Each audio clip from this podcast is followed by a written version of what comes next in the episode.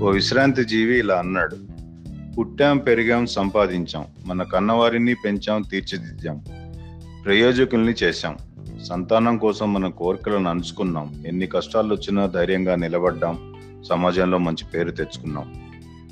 కానీ మనలో కొందరు కష్టాల కోర్చి బాధ్యతలు తీర్చి కడుపున పుట్టిన వారిని ఉన్నతులుగా మార్చి వారి ఆనందాలను కనులారా కాంచి భవిష్యత్తులో వారినే తమ ఆపద్బాంధవులని కష్టార్జితం వారికి ధారపోసి స్వార్థం లేక భవిష్య ప్రణాళిక లేక గుట్టి చేతులతో చాటుమాటున కన్నీళ్ళు కార్చి బాధలను గుండె లోతుల్లో దాచి నవ్వు ముసుగు వేసుకొని ఆనందాన్ని పంచుకుంటూ బాధని దిగమింగేటోళ్ళు మనలో ఎందరు వినండి నా మాటగా గుండె కఠినం చేసుకోండి మీకై కొంత దాచుకోండి కొంత స్వార్థం పెంచుకోండి.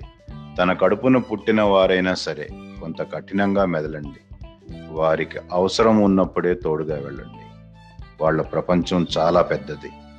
మన తరం వారికి మార్గదర్శనం మాత్రమేనని గమనించండి.